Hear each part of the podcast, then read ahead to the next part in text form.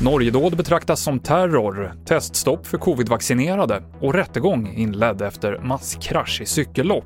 Där har ni våra rubriker.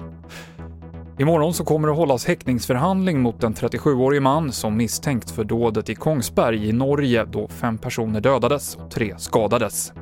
Gärningen betraktas i nuläget som ett terrordåd av den norska säkerhetstjänsten, även om motivet är oklart.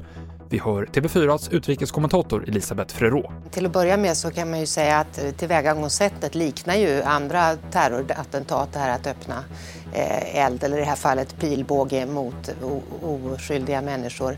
Eh, och det faktum att han har haft kontakter med radikala eh, islamistiska miljöer uppenbarligen. Men mer än så vet vi ännu inte idag.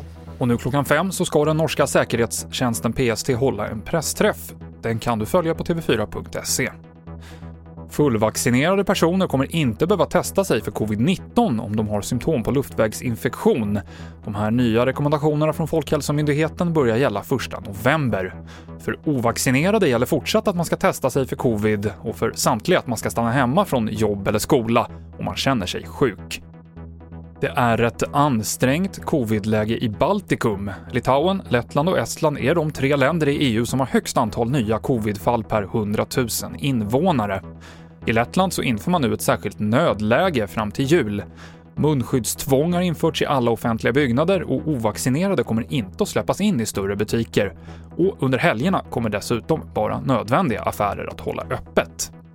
Och idag så inleds rättegången mot kvinnan som orsakade en masskrasch i cykeltävlingen Tour de France i somras. Det var på årets första etapp som hon höll upp en skylt med en hälsning till släktingar för TV-kamerorna och blev då påkörd av en cyklist som drog med sig stora delar av fältet i fallet. Flera cyklister skadades och fick bryta loppet. Kvinnan, som sagt till åklagaren att hon skäms för sin dumhet, riskerar ett års fängelse och 150 000 kronor i böter. Senaste nytt hittar du i appen TV4 Nyheterna. Jag heter Mikael Klintevall.